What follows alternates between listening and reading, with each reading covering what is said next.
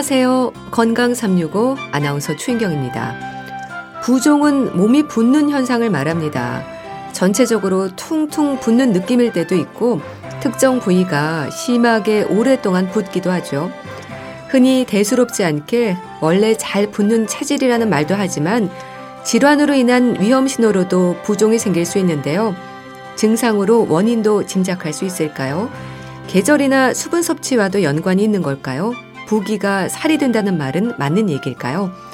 오늘은 불편함을 넘어 건강상의 위험으로도 지적되는 부종에 대해서 알아봅니다. 건강 365 이지연의 바람아 멈추어다오 듣고 시작하겠습니다. 잘 부는 체질이라는 말을 합니다. 글쎄요. 체질의 문제인 걸까요? 일시적으로 붓는 분들도 많지만 부기가 지속적으로 이어지는 경우도 많은데요. 경희대학교 한방병원 황덕상 교수와 함께 합니다. 교수님 안녕하세요. 네, 안녕하세요. 네. 교수님, 우선 많은 분들이 상식처럼 얘기하는 부분입니다. 잘 붓는 체질이다. 근거가 있는 얘기인가요?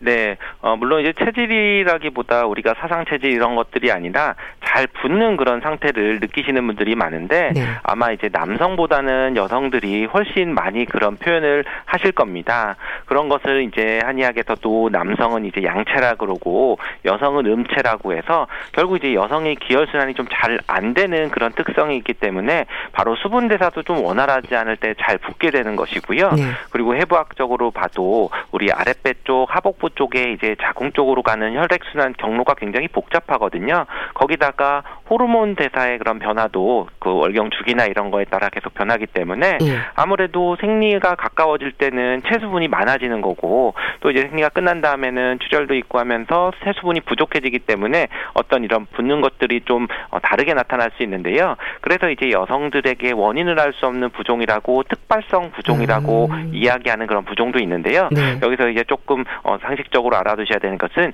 단순 일회성으로 그냥 부은 것인지 아니면 계속 붓는다고 하면은 단지 잘 붓는 체질이라고 방치하지 마시고 네. 일단 한번 어떤 다른 질환이 있거나 어떤 문제가 있는 건지를 한번 체크를 해보시는 것이 좀 필요할 때가 있습니다. 네. 그럼 이런 분들도 있습니다. 여름에 특히 많이 붓는다는 말도 하고요. 겨울로 갈수록 많이 붓는다는 분들도 있는데 계절과도 연관이 있을까요? 네, 아무래도 이제 여름과 겨울은 이제 극과 극으로 이제 나눠질 수 있는 거죠. 아무래도 여름철은 이제 더운 양기가 많이 있는 거고 그러다 보니까 땀 배출이 많이 있죠. 그래서 결국 이제 붓는다고 하는 거는 우리 몸에 있는 체수분이 좀 잘 돌지 않고 정체됐을 때 오히려 붓는 현상들이 나타나는데 여름철에는 이제 땀을 많이 흘리고 또 운동량도 많아지면서 살짝 이제 뭐 체중도 좀 주는 분들이 또 있고 네. 그러면서 이제 붓기가 덜한 경우들도 있고 그렇지만 이제 겨울이 되면 되면서는 오히려 우리가 음기가 강하고 추위가 있고 하기 때문에 뭔가 응축되는 현상들이 좀 나타나거든요. 음. 그리고 또 운동량도 좀 줄 수도 있고 아무래도 햇볕도 덜 쬐고 활동량이 줄다 보니까 오히려 이제 그런데 몸에서 수체액들이 배출되지 않고 땀으로 배출되지 않고 정체되면은 이제 그런 좀 붓는 느낌들을 가질 수 있는데요. 네. 어 간혹 이제 좀 이럴 때 겨우, 겨울이 돼서 좀 심해진다. 이제 앞으로 겨울이 되니까 심해지고 오히려 다리가 부으면서 절인 증상도 같이 나타난다고 된다고 할 때는 예. 혹시 이제 하지정맥류 이런 음. 것들에 대한 그런 진단도 한번 좀 어, 받아보시거나 예. 좀 의심을 해봐야 될 경우도 있습니다. 예. 뭐잘 아시겠지만 하지정맥류는 아무래도 이제 그런 말초 쪽으로 가는 혈액 순환이 잘 안 되는 그런 정맥에 이상이 생기는 거라서 붓거나 저린 증상들이 좀 겨울철이 되면 좀 더 심해지는 경향이 있다고 합니다. 네. 근데 부었을 때 모습은 육안으로도 확인이 되고요. 또 손을 굽혔다 펴기가 힘들다거나 반지가 꼭 끼기도 하고 피부를 눌렀을 때 회복이 늦고요. 그렇지 않나요?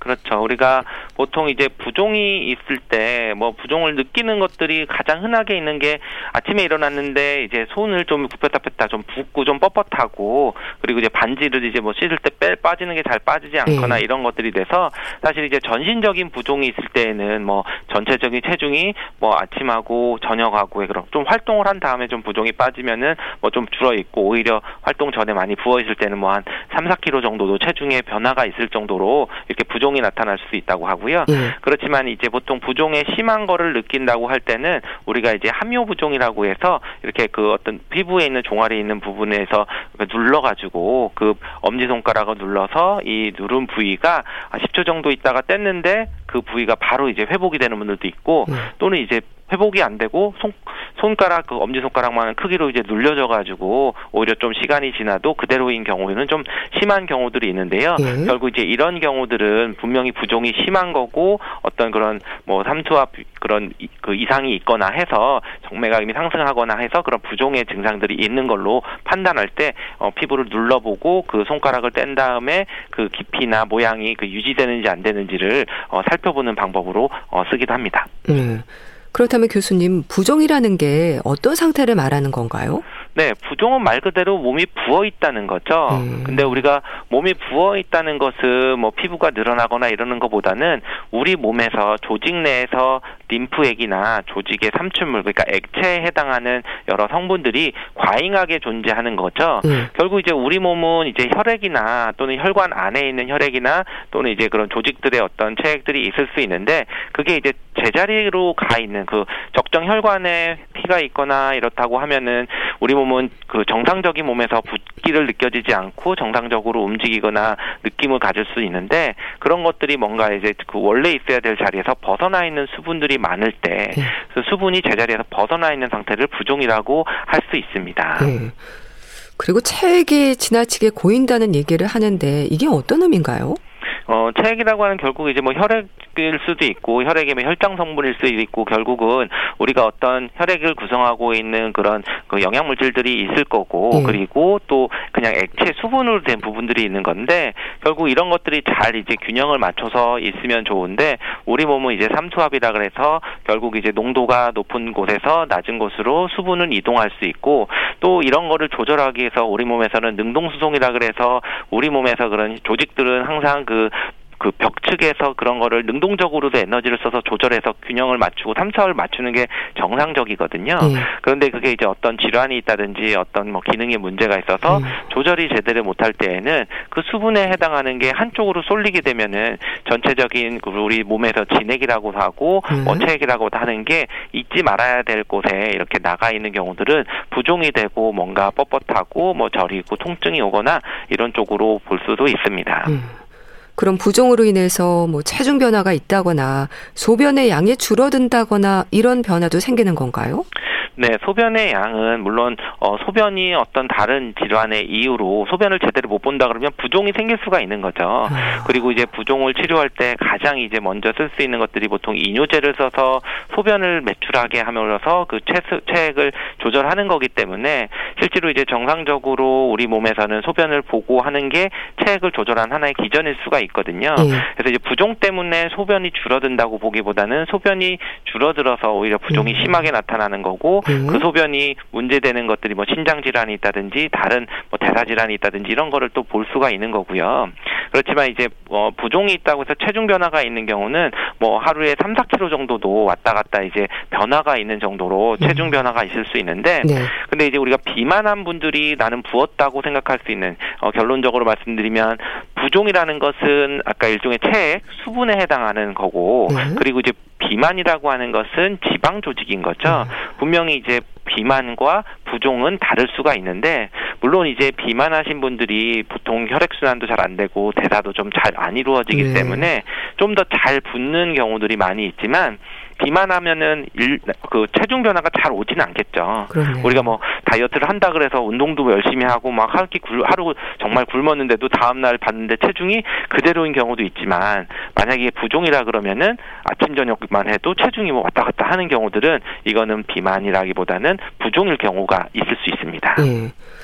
그리고 누웠을 때 기침이 나고 또 숨이 찬 증세도 부종을 의심할 수 있는 신호라고 하던데 그런가요, 교수님? 그렇죠. 이런 경우는 어 물론 뭐 누웠을 때 기침이 나고 숨이 찬 경우들은 뭐 여러 가지 뭐 소화가 안 되거나 뭐 체에 있거나 또 여러 가지 뭐 폐에 또 다른 질환이 있어도 의심을 할 수가 있는데요. 네. 근데 이제 만약에 신장 질환이 있으시면서 부종이 있으실 때는 이제 폐 폐수종 폐에 물이 차는 경우들도 있거든요. 음. 그런 경우는 오히려 단순 부종은 아니고 꼭 진료를 받 받고 적극적으로 치료를 하셔야 되는 것들이고요. 네. 그래서 우리가 보통 부종이라고 하는 것들이 꼭 이런 증상뿐만 아니라 뭐 반지가 꼭 끼고 아침에 돼서 눈이 정말 이렇게 눈 안구 주변에 이렇게 그 두툼하게 눈이 많이 붓는다든지 뭐 구두가 꼭 낀다든지 지금 나온 뭐 누우면은 기침을 하고 숨이 차다든지 그리고 오전 오후 체중 차이가 뭐 1.4kg 이상 되고 또 네. 소변량이 감소를 하면은 좀 부종이 있는 걸로 보고 어떤 원인이 있는지를 좀 어, 검사를 하고 그런 어, 진료를 받으시는 것을 어, 말씀드 리고 있습니다. 네.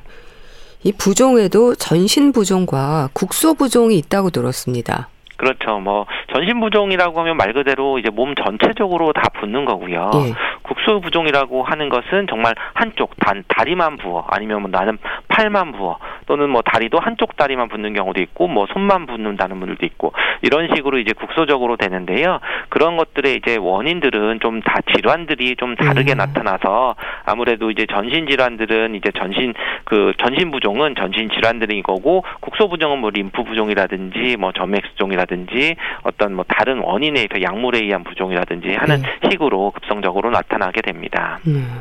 그럼 임신성 부종 같은 경우는 어디에 속하는 건가요?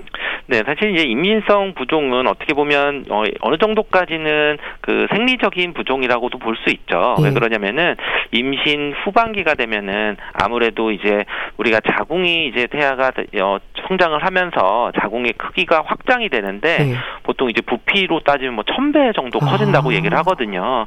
그랬을 때 아무래도 우리 골반을 좀 누르게 되고 그럼 이제 골반 내 정맥이라든지 또는 이제 다리 쪽으로 가는 다리 하대 정맥 같은 부분들이 압박을 할 수밖에 없게 되고 음. 그러면서 이제 그런 혈류 정체가 좀 생기면서 정맥각이 상승하거나 하면서 이게 부종이 생기는 거거든요.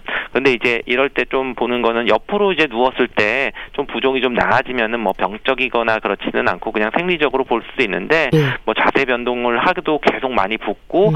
오히려 이제 이럴 때 좀 어, 임신 중에 부종이 문제되는 경우들은 임신 중독증, 뭐 자간전증이라 그래서 혈압이 좀 많이 오르고 그리고 이제 단백뇨 까지도 이제 오게 되는 경우에는 단순히 이제 생리적인 부종이 아니라 어떤 그런 자간전증, 임신 중독증의 그런 위험성이 있는 걸로 봐서 네. 단순히 붓는다 이런 것만으로 보는 게 아니라 이제 정기적으로 혈압도 음. 체크를 하고 또는 단백뇨라든지 아니면 이제 체중 자체가 보통은 뭐 임신하면은 뭐 15kg 정도에서 전후로 왔다 갔다 하는 정도가 뭐 생리적으로 느는 거라고 하는데요. 네. 뭐 20kg 이상 너무 많은 그 체중이 늘을 때는 이런 부분들이 좀 더 위험성이 높아진다고 볼 수 있습니다. 네.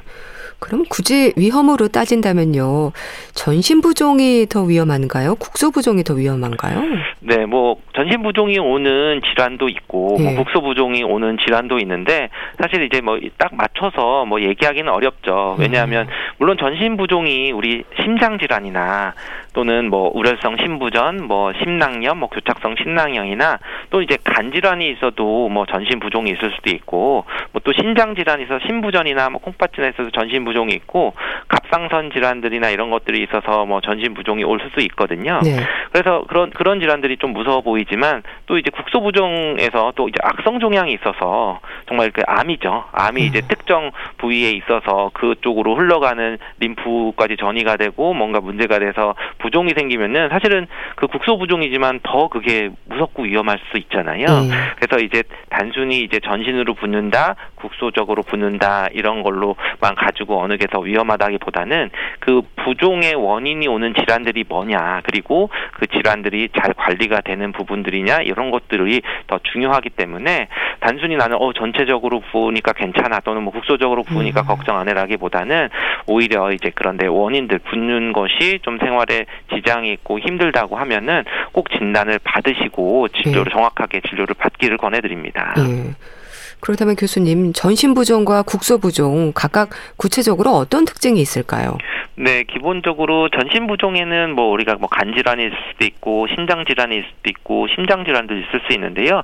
뭐 우리가 신장 질환들은 뭐 이렇게 사고체 신염이나 뭐 신증 혹은 신부전 등 이런 것들이 있는데 네. 물론 이게 뭐 하나의 증상으로 정확하게 다 가진 않지만 그냥 일반적으로 얘기할 때 뭐 신장 질환이 있는 경우는 아침에 이제 눈 주변으로 잘 붓고 저녁에는 또 다리 쪽에 합 부종이 좀 심해지는 경우가 많다고 얘기를 하고요. 네. 그리고 이제 심장 질환이 있는 그런 심장의 문제들은 또 서 있을 때는 발목이 좀 붓거나 또는 이제 누우면은 이제 또 눕는 부위 아래쪽이 좀 문제가 있는 경우들이 좀 있다고 하고 예. 그리고 이제 간장 질환인 경우들은 오히려 이제 전신 부종도 있지만 복수가 차거나 이제 아주 심하면은 간경병 같으면 복수가 차는 그런 쪽으로도 나타나는 쪽이 될 수도 있고요. 그리고 이제 림프 부종 같으면은 이제 함묘 부종이 잘 나타나지 않는데 어떤 이제 특정적 으로 림프 부종이 있으면 한쪽 팔이나 국소적으로 이제 나타나는 그런 양상들의 차이들이 좀 있고 네. 그런 또 각각의 질환들의 그런 증상들이 또 특징적으로 나타나는 경우도 있기 때문에 단순 부종뿐만 아니라 같이 나타나는 증상들을 좀잘 어, 병력 정치도 하고 어, 진료를 할 때 그 체크를 해야 됩니다. 예.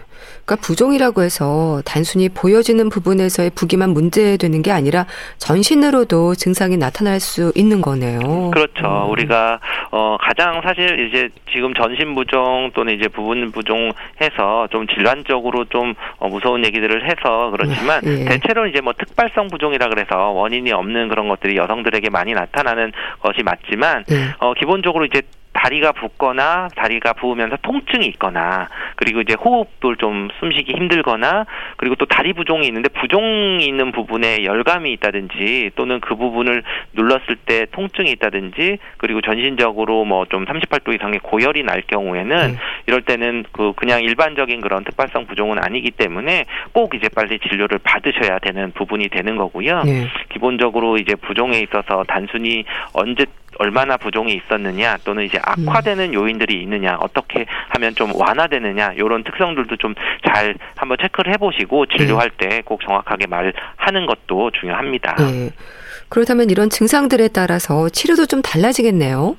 네, 아무래도 뭐 어, 증상 어떤 질환들이 있는 경우들은 그 원인 질환을 치료를 하는 것이 더 중요하고요. 네. 그렇지만 이제 한의학에서 좀 많이 만나는 것들이 특발성 부종이라 그래서 원인이 얼서 원인이 없는 그런 부종들인 경우는 이제 한의학에서 좀 치료를 많이 하고 있는데요. 네. 그 특발성 부종이라고 보면은 한의학에서는 그 환자의 그런 어떤 체질이나 상태를 좀 보는데 허시를 좀 나눕니다. 음. 결국은 몸이 허한 경우에 붓는 경우들은 기력을 좀 올려주는 쪽의 약을 쓰게 되는 거고 네. 그래서 뭐 부종 치스탐이나 이런 쪽으로 해서 바로 이제 부종과 관련되는 신장 기운을 보충을 해주거나 비위 기능을 보충해줘서 뭐 이뇨 효과를 좀 어, 어, 효과를 내면서 부종 치료를 하게 되는 경우고 오히려 이제 실증이라 그래서 반대로 몸도 열이 나고 갈증도 있고 소변도 짙고 양이 많은데도 붓는 경우들은 오히려 좀 열이 있는 걸로 봐서 팔정산이나 뭐 어, 인삼배우산이나 하는 쪽으로 해서 네. 치료를 실증을 치료를 하는 걸로 어, 차이를 둬서 음. 어, 치료를 하고 있습니다. 예. 그럼 교수님 한의학적으로 볼 때 부종의 원인이나 증상은 어떨까요? 좀 복잡한가요? 네, 뭐 한의학에서 기본적으로 수분 대사와 관련되는 그런 어, 내용들은 우리가 그 장부적으로 보면 비패 신삼초의 불화로 음. 결병한다고 보는데요. 결국 이제 어, 비위라고 하는 것이 우리 몸에서 소화 기능을 담당을 하지만 이것이 어, 비위 기능들이 좋아야 순환을 잘 지켜주고 기운을 좀 올려주는 것들이 되고요. 네. 그리고 이제 폐 기능이라고 하는 것은 폐가 폐조 백맥 기운도 올려주고 기운을 어 돌려서 수 수분이 대사를 좀 촉진하게 하는 게 이제 그런 폐호흡 기능이라고도 보고 네. 신장 기능은 수액 대사를 전체적으로 총괄하면서 소변으로 배출하고 우리 몸에서 체력이나 면역력 등을 담당하는데 이런 부분들이 좀 깨졌을 때 부종들이 좀 오게 되는 그런 것으로 기능적인 원인으로 좀 보고 있습니다. 예. 그렇다면 부종의 많은 원인들 중에서 좀 건강에 심각한 위험 신호일 수 있는 부분들이 있을까요? 그렇죠. 아무래도 우리가 부종이 오면은 뭐 전신 부종에서는 뭐 이제 심장 질환이나 음. 뭐 간장 질환이나 신장 질환이 있는데 심하게 이제 붓거나 그랬을 때에는 오히려 그리고 이제 그 체중 변화들이 좀 하루에도 뭐 1.4kg 이상 뭐 몇 킬로씩 이제 왔다 갔다 하거나 네. 또는 이제 눌렀을 때 통증이 있다든지 그리고 또 누우면은 뭐 기침이 나거나 숨이 차거나 이런 증상과 더불어서 또 이제 열이 나는 것들이 그 반복이 될 때에는 오히려 이제 이건 다른 문제들이 좀 심각하게 올 수 있는 부분으로 봐야 되고 네. 꼭 진료를 빠른 음. 시간에 보는 것이 좋습니다. 네. 자, 그리고 또 교수님, 비만을 부종 때문이라고 생각하는 분들도 있잖아요. 이건 어떨까요? 네, 기본적으로 이제 부종하고 비만하고 어 같이 나타나는 경우들이 많아서 실제로 엄밀히 따지면 부종은 수분이 축적이 되는 거고 네. 비만은 지방 조직 에너지가 축적된 지방이 있기 때문에 두 가지는 분명히 다르죠. 네. 그렇지만 우리가 어 비만이라고 하는 것은 에너지를 소모하고 살을 빼야 되는 부분들인 거고 어 부종이라고 하는 거는 에너지를 소모하기보다는 수분 대사만 잘 해주면은 어 개선이 될 수 있는 거기 때문에 네. 엄밀히 이제 두 개는 다르고 그렇지만 이제 비만하신 분들 특히 이제 어 비만도 비만도를 검사를 했을 때 좀 고도 비만이나 비만도가 높으신 분들은 그런 것들이 많이 이제 부종인 때문에 문제가 된다고 그렇게 생각을 하시기 때문에 같이 나타나는 경우들도 많이 있습니다. 예. 그럼 비만과 부종을 좀 구별할 수 있는 방법도 있을까요? 네, 아무래도 이제 비만은 우리가 지방이 축적되고 체중이 늘어난 거기 때문에 사실 그냥 하루나 몇 며칠 내가 운동을 하거나 식이 조절을 해서 살을 빼려고 해도 잘 변화가 없죠. 네. 그리고 비만이라고 하면은 뭐 아침과 저녁 차이. 우리가 아침에 일어나서 체중을 대고 저녁에 체중을 또 재지만 어, 다이어트를 하는 과정에서 그 체중을 측정을 하면은 전혀 변화가 없죠. 네. 근데 이제 부종 같은 경우는 이제 아침 저녁으로 체중 차이도 많이 나고 오히려 이제 그럴 수 있는데요. 어, 흔하게 또 이제 혼란이 오는 경우들이 네. 산후비만인 경우들도 아. 많거든요.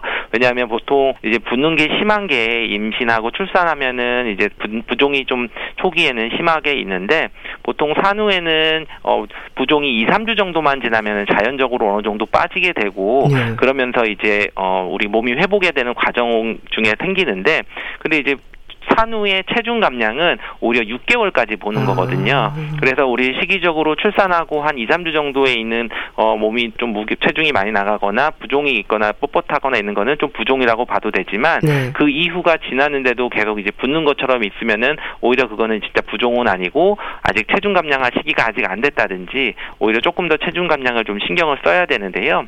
물론 여기서 주의하셔야 되는 거는 산후의 체중 감량 시기가 뭐 2, 3주 지나자마자 바로 체중 감량 을 운동을 하고 다이어트를 하고 뭐 절식을 하고 이런 거는 좋지는 않고 음. 한 3개월, 6개월 그런 기간으로 해서 3개월까지는 그냥 적절히 체력을 음. 회복하면서 자연스럽게 체중 감량을 시키는 거고 3개월 이후부터 6개월까지가 적극적인 좀 체중 감량하는 거를 어 만약에 몸이 회복이 됐다고 하면은 그때 시도를 하는 것이 좋아서 우리 이제 비만과 부종을 구별하는 시기들이 제일 차이가 나는 게 산후 음. 산후 부종 산후 비만입니다.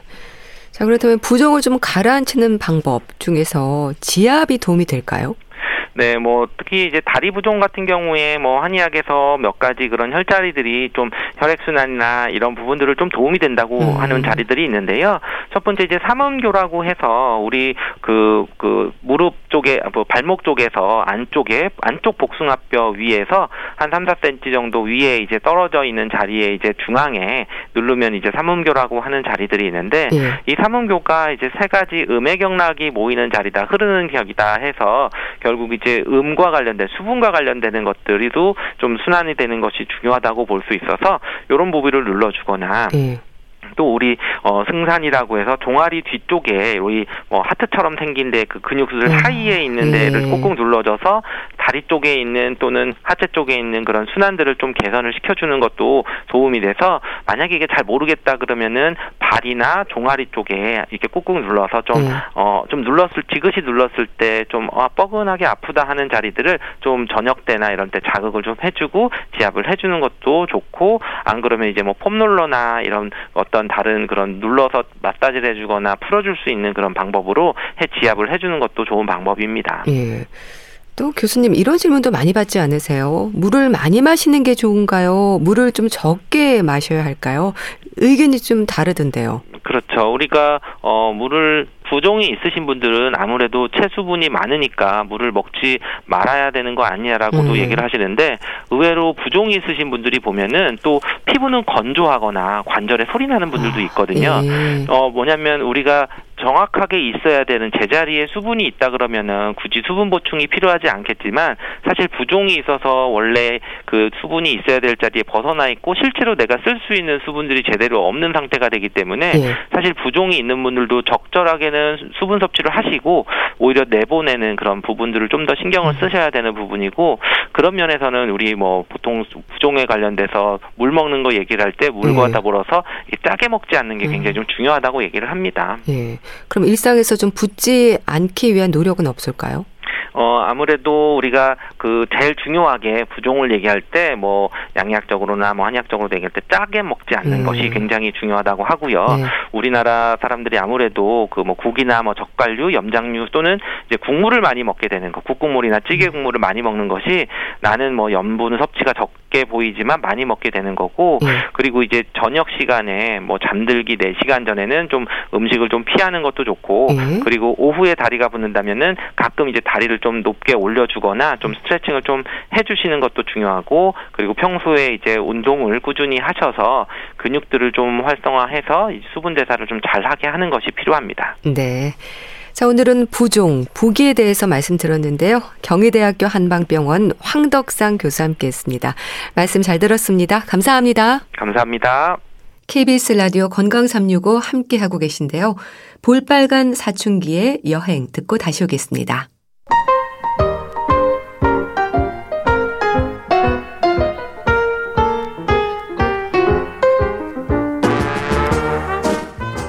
건강한 하루의 시작.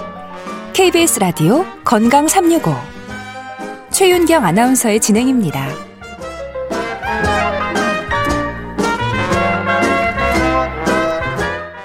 KBS 라디오 건강 365 함께 하고 계십니다. 주말의 건강책 정보 북컬럼니스트 홍순철 씨 자리했습니다. 안녕하세요. 네, 안녕하세요. 11월도 중순입니다. 이맘때면 딸랑 한 장 남은 달력이라는 표현을 하는데요. 홍순철 씨 이맘때는 어떤 느낌이세요? 어, 많은 분들이 그렇게 좀, 좀 바빠지죠. 아. 네, 네, 이제 아, 사실밖에 안 남았네. 그러면 아. 내가 올해 계획했던 것들이 어떤 게 있었지? 아, 그래도 부지런하시네요. 네, 삶을 한번 이렇게 되돌아보면서 뭔가 그래도 이 남은 시기에 할 수 있는 것들을 좀 떠올려 보는 것 같아요. 네. 참 누군가의 위로, 나 자신을 향하는 위로도 필요할 것 같고, 참 위로라는 단어에 마음이 가는 요즘입니다. 오늘 소개해 주실 책 제목이 몸이 나를 위로한다. 네요. 그렇습니다. 질문을 한번 드려볼게요. 예?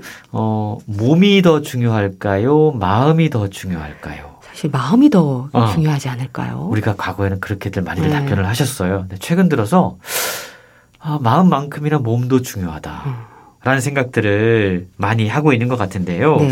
신체 심리 치료사, 동작 치료사라는 독특한 직업 세계에서 활동하고 있는 이 책의 저자 남희경 씨는 네. 몸을 기반으로 마음을 돌보고 치유하는 일을 하고 아, 있다고 그렇군요. 그럽니다. 우리가 보통 일반적인 심리 상담 그러면 말의 언어로 우리 마음을 탐색을 하잖아요. 네. 근데 저자가 지금 시행하고 있는 신체 심리 치료에서는 마음을 알아가기 위해서 몸의 언어를 사용한다고. 몸의 합니다. 언어를요? 참 재밌는 게 네. 신비로운 게 우리가 일상에서 느끼는 마음의 병들, 불안, 우울, 분노 이런 감정들이요. 사실은 가장 먼저 몸으로 나타나요. 음. 몸은 마음이 살고 있는 실체이면서 집이기 때문이다. 라고 책은 소개하고 있는데요. 네. 예를 들자면 뭔가 좀 불안하면 몸이 경직됩니다. 우리가 우울하면 몸은 무기력해집니다. 아, 그렇네요. 화가 나면 몸이 마치 압력소처럼 끌어오르기도 합니다. 따라서 타인과 소통하기 위해서 말이 필요하다면 나 자신과 소통하기 위해서는 먼저 자기 몸을 느끼는 감각을 할 수 있어야 된다라고 책은 이야기하고 있는데요. 네. 남희경 치료사는 우울했던 어린 시절에 우연히 춤을 만나게 됩니다. 그래서 침묵 속에 빠져 있었던 몸의 감각이 생생하게 깨어나는 체험을 했고요. 네. 춤에 대한 열망으로 한양대학교 무용학과에 진입 진학하게 됩니다. 네. 그리고 더 자신의 몸의 목소리에 귀를 기울였고 몸의 심리와 치유에 대한 멈추지 않는 열정을 가지고 미국 유학을 떠났다고 그래요. 음. 그래서 무용 동작 치료 이게 우리나라에는 좀 생소한 건데 미국에는 이 학문이 있다고 그럽니다. 네. 그리고 상담 심리 부전공으로 석사 학위를 받은 뒤에 뉴욕의 정신과 병동에서 정규직 심리 치료사로 임상을 시작을 했습니다. 음. 그러니까 아, 지금 영미권에서는 이러한 어떤 신체 심리 치료가 상당히 활발하게 진행이 되고 있다라는 거죠. 네. 그래서 한국에 돌아와서 지금 많은 사람들에게 이 상담 치료를 하고 있는데요. 실제로 많은 사람들이 도움을 얻고 있다고 음. 그럽니다. 참 우선 우리 몸은 마음이 살고 있는 실체이자 집이라는 말이 가슴에 좀 와닿네요. 또 그 동작 치료라는 말도 좀 생소하긴 한데 이렇게 무용을 전공하신 분이 신체 심리 치료사 또 동작 치료사로 활동한다 연관되는 부분일 것 같기도 하고 좀 어떤 사연이 있는지 궁금하네요. 네, 저자는요. 마음이 아프다고 말하지 못할 때 몸이 대신해서 아프다고 말할 수 있다라고 이야기합니다. 음. 우리가 마음 챙김이라고 해서 mindfulness라고 하는 게 되게 유행이에요. 네. 명상. 마음 챙김. 음. 그런데 저자는 mindfulness가 아니라 오히려 bodyfulness, 몸 챙김을 해야 된다라고 이야기를 하고 있습니다. 네. 그리고 우리가 몸의 어떤 감각을 주의를 기울이고 몸을 움직이고 그렇게 함으로써 마음을 위로하고 치료할 수 있다. 이게 바로 저자가 이야기하는 신체 심리 치료라고 하는 건데요. 네. 심리적으로 생긴 문제가 일종의 몸의 증상으로 나타나는 게 신체화라고 이야기한다고 그럽니다. 마음의 고통을 말할 수 없으면 몸의 통증으로 표현된다라는 건데요. 예. 외롭고 불안하고 분노했던 감정이 더 강렬하게 우리 몸 속에 기억되고 저장된다고 그럽니다. 네. 이걸 아무리 머리로 풀어내려고 해도 번번이 실패하고 그럴수록 상처의 기억을 차단하게 되고 상처는 숨어버리는데요. 저자는 과거에 특히 어린 시절의 상처가 어떤 트라우마로 남아서 여전히 현재의 삶을 가로막고 있다면 마음을 들여다보려고 정말 애쓰기 전에 몸의 언어를 들어야 된다. 음. 몸으로 돌아가야 된다라고 이야기를 하고 있습니다. 네. 저자는 몸과 마음 중에 몸이 더 중요하다라고 아. 단언하고 있는데요. 네. 사실 그동안은 형이 상학을 전공하는 사람들이 몸은 껍데기, 마음은 진짜. 그랬죠. 라고 음. 이야기했어요. 하지만 최근 들어서 뇌신경과학의 발달로 몸과 마음이 서로 얼마나 긴밀하게 연결되어 있는지 네. 그리고 상호 작용을 하고 있는지에 대한 연구가 연구 결과들이 나오고 있는데요. 최근 들어서 저자가 공부하고 있는 신체 심리학이라는 분야가 주목을 받을 수밖에 없는 이유라고 할 수 있습니다. 네. 신체 심리학 그렇죠. 이렇게 마음이 좀 불편하면 몸이 아프다는 건 아마 경험으로 다들 아는 사실이기도 한데 이렇게 몸과 마음은 같이 가는 것 같아요. 마음 상태가 얼굴에서 나타나기도 하고요. 그렇습니다. 몸은 껍데기 이건 좀 잘못됐던 생각이었던 것. 같아요. 몸은 정말 우리의 마음대로 그대로 드러나게 돼 있거든요. 그리고 실제로 원인을 알 수 없는 통증 때문에 고생하는 분들 되게 많으십니다. 네. 근데 이런 분들이 병원을 다 찾아다니면서 어디에 문제가 있는지를 아무리 진단을 해도 어, 정확한 증상 어, 원인이 나오지 않는 경우들이 있어요. 저자는 바로 그런 경우가 상당수 마음의 원인이 있기 때문이다라고 이야기합니다. 네. 모두 12가지 몸에 대한 이야기를 소개하고 있는데요. 먼저 자신의 이야기를 고백을 해요. 어린 시절에 착한 아이였다. 라고 자신을 소개합니다. 예. 착한 아이.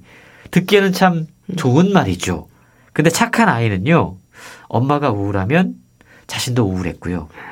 엄마가 불안하면 아이 자신도 불안해 했습니다. 네.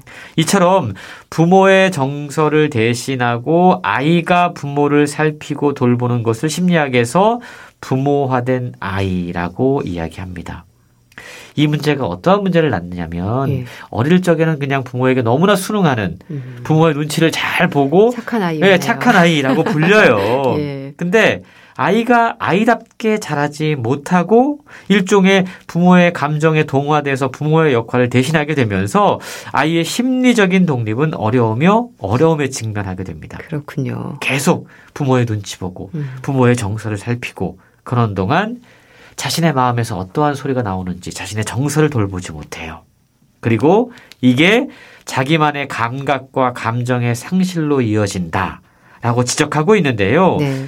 자기가 지금 무엇을 느끼는지, 어떠한 감정을 갖고 있는지, 그 감각이나 감정을 알아차리지 못하게 되고, 남의 감정에 그냥 쉽게 동화되는 사람들, 어른이 돼서. 예. 이런 분들이 있습니다. 이게 이제 어린 시절에 이 부모화된 아이가 심리적으로 독립하지 못해서 이런 경우가 발생하는 건데 저자 역시도 자신이 그런 사람이었다라고 이야기합니다. 오랫동안 마음의 고통을 말하지 못하고 몸을 표현해 몸을 통해서 표현해 왔는데요. 네.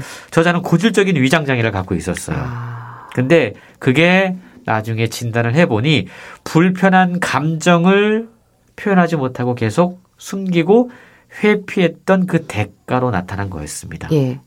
감정 소화 불능증 자신의 병을 이렇게 저자는 이야기를 하고 있습니다. 어, 감정 소화 불능증. 뭔진 잘 모르겠지만 또 한편으로는 알 것 같은 느낌이 드네요. 그렇습니다. 그냥 뭔가 감정적으로 꽉 막힌 게 마음에 있는 거죠. 음, 그래서 그게 소화가 안 되는 느낌이 계속 오는 겁니다. 위장은 아무런 문제가 없는데. 네. 이런 사실을 느낌으로 살아가시는 분들이 상당히 많이 많죠. 있거든요. 특히 어린 시절의 이 결핍의 상처가 우리 몸에도 오롯이 새겨진다라고 최근 이야기를 하고 있는데 유년기에 겪었던 말로 표현할 수 없는 차별, 폭력 이런 것들이 고스란히 몸의 상흔으로 남는다고 그럽니다. 우리가 의식으로는 그것을 기억하지 못하더라도 몸의 무의식은 그것을 기억하고 있습니다. 그렇군요. 내면의 어린아이라고 우리가 이야기, 이야기를 하죠. 네. 그리고 말하지 못했던 그 마음의 상처가 언젠가는 몸을 통해서 드러난다. 라는 건데요. 어른이 돼서 피부가 발진을 일으키고 또 운동성을 잃어버린 위가 무력 시위를 벌이고 예. 통제력을 상실한 대장이 아무것도 담지 못하면서 몸은 말하지 못했던 마음의 상처를 기억하고 있을 뿐만 아니고 증상을 통해서 강력하게 표현하고 항변한다는 겁니다. 아, 그러니까 이러한 상황들이 다 어린 시절의 상처 때문에 발생하는 경우가 많이 있다라는 건데요. 네. 저자는 호흡 ritual 만들기. 그러니까 호흡을 통해서도 이런 문제를 좀 해결할 수 있다고 그럽니다. 음. 심리적인 싸개 만들기. 이건 뭐냐면 자기 자신을 양손으로 이렇게 안아주는 거예요. 아, 그러면서 자기 자신을 위로하는 보듬어 방법. 주는 거예요. 그렇습니다. 음. 몸에 브레이크 사용하기.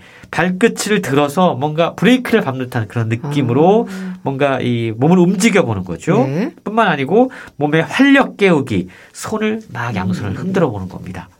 이런 방법을 소개를 하고 있어요. 이런 방법들을 통해서 자신의 몸을, 신체를 인식해 볼 것을 강조하고 있는데요. 네. 이런 과정을 통해서 몸의 감각과 리듬을 회복하고 몸의 경계를 아는 것이 심리적인 위안과 독립을 위해 반드시 필요하다라고 이야기합니다. 몸을 오롯이 감각할 수 있을 때 그때야 비로소 감정도 느낄 수 있다라는 겁니다. 네. 저자의 어린 시절처럼 엄마의 감정에 정서에 지나치게 많은 영향을 받아서 그냥 감정적으로 동일시되는 것 이게 얼마나 위험할 수 있는지 여러 번 책을 통해 지적하고 있는데요. 왜냐하면 부모 자녀 사이라고 하더라도 서로 다른 객체거든요. 그렇죠. 다른 생각을 하고 있고 다른 몸을 갖고 있고 다른 감정과 다른 느낌을 갖고 있습니다. 이걸 인정해야 되는 거죠. 그래야지만 심리적인 독립이 가능하다 라고 강조하고 있는데요.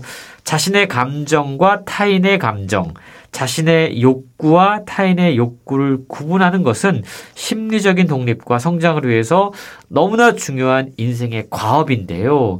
문제는 오히려 어른이 돼서 자녀들의 감정과 심리에 동조되는 분들도 많이 아, 계십니다. 그렇죠. 이건 서로에게 너무나 안 좋기 때문에 빨리 심리적인 독립을 이루어야 한다. 과제 분리를 해야 된다라고 책은 이야기하고 있습니다. 네.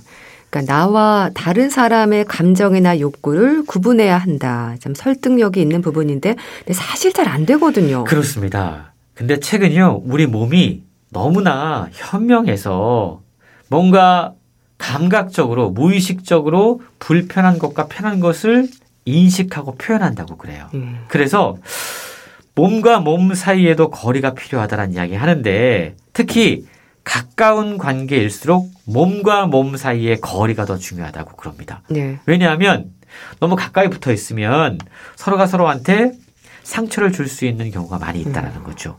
몸에 경계가 있어야지만 자신을 보호할 수가 있고 네. 타인의 심리적인 경계도 침범하지 않을 수 있다라는 건데요. 그래서 안정감을 주는 일종의 몸의 거리가 확보될 때 타인과의 진정한 공감과 교감도 가능해진다고 그럽니다. 음. 너무 가까워도 안 되고 너무 멀어도 안 된다는 건데 그렇다면 대인 관계에서 안전한 몸과 몸 사이의 거리를 어떻게 알 수 있을까? 저자는 그 관계를 알고 싶다면 네. 몸의 좌표를 알아야 된다라고 이야기합니다. 몸의 좌표를요. 이게 조금 어려울 수 있는데 내 몸이 지금 어디에 와 있는가? 네. 특히 상대와의 마음의 거리에서 나는 지금 어느 지점에 와 있는가를 확인을 해봐야 되는데 그 방법 가운데 하나로 심장에 귀 기울여 보기라는 게 있어요. 이건 어, 누군가와 함께 있을 때 네.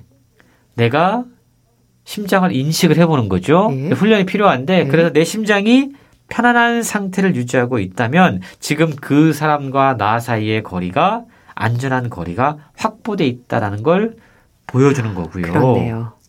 만약에 내 심장이 지금 불편한 상태를 표시한다라면 예. 뭔가 너무 가깝거나 먼 것이라는 것을 확인할 수 있다는 거죠. 그러니까 결국 저자는 안정감을 주는 몸의 거리라고 하는 게 서로에게 숨 막히게 하는 거리가 아니라 서로에게 숨 쉴 수 있는 거리를 선사하는 것이다라고 이야기하고 있습니다. 네.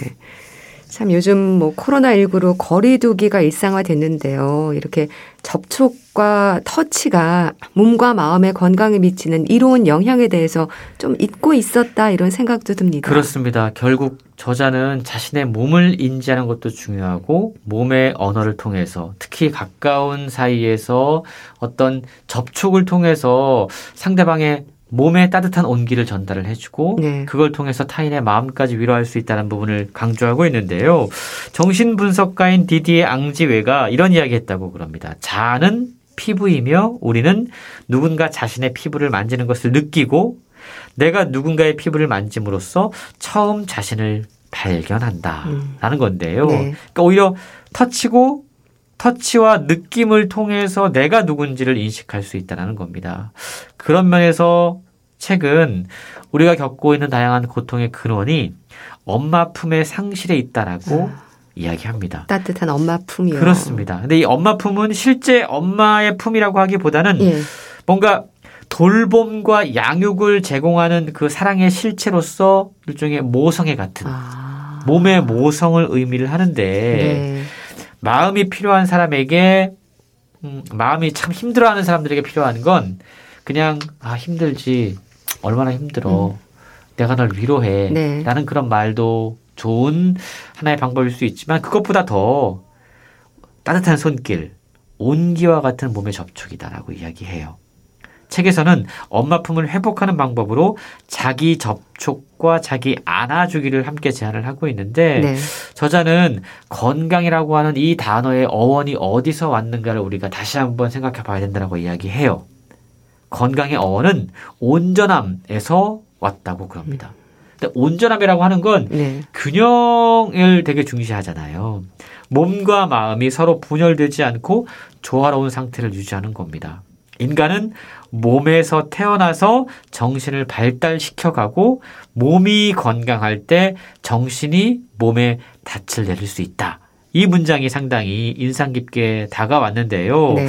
우리가 살면서 마주하게 되는 피할 수 없는 수많은 고통들, 이게 몸의 감각에도 상처를 냅니다. 그리고 그 상처의 조각들이 우리의 의식 선상에서 부정되고 밀려 나고 음. 결국 조화가 깨지면서 고통이 되살아나는 이러한 상황들을 반복하게 되는데 예. 이 책이 더더욱 걱정하는 부분은 지금 우리가 살고 있는 이 시대적인 문제입니다. 자발적 거리두기의 시대. 우리가 사실 제대로 숨조차 쉴 수 없는 상황 가운데 그렇죠. 살고 있지 않습니까? 그러다 보니까 온기를 전하는 피부 접촉이 너무나 위험한 일이 지금 그렇네요. 되어버렸어요.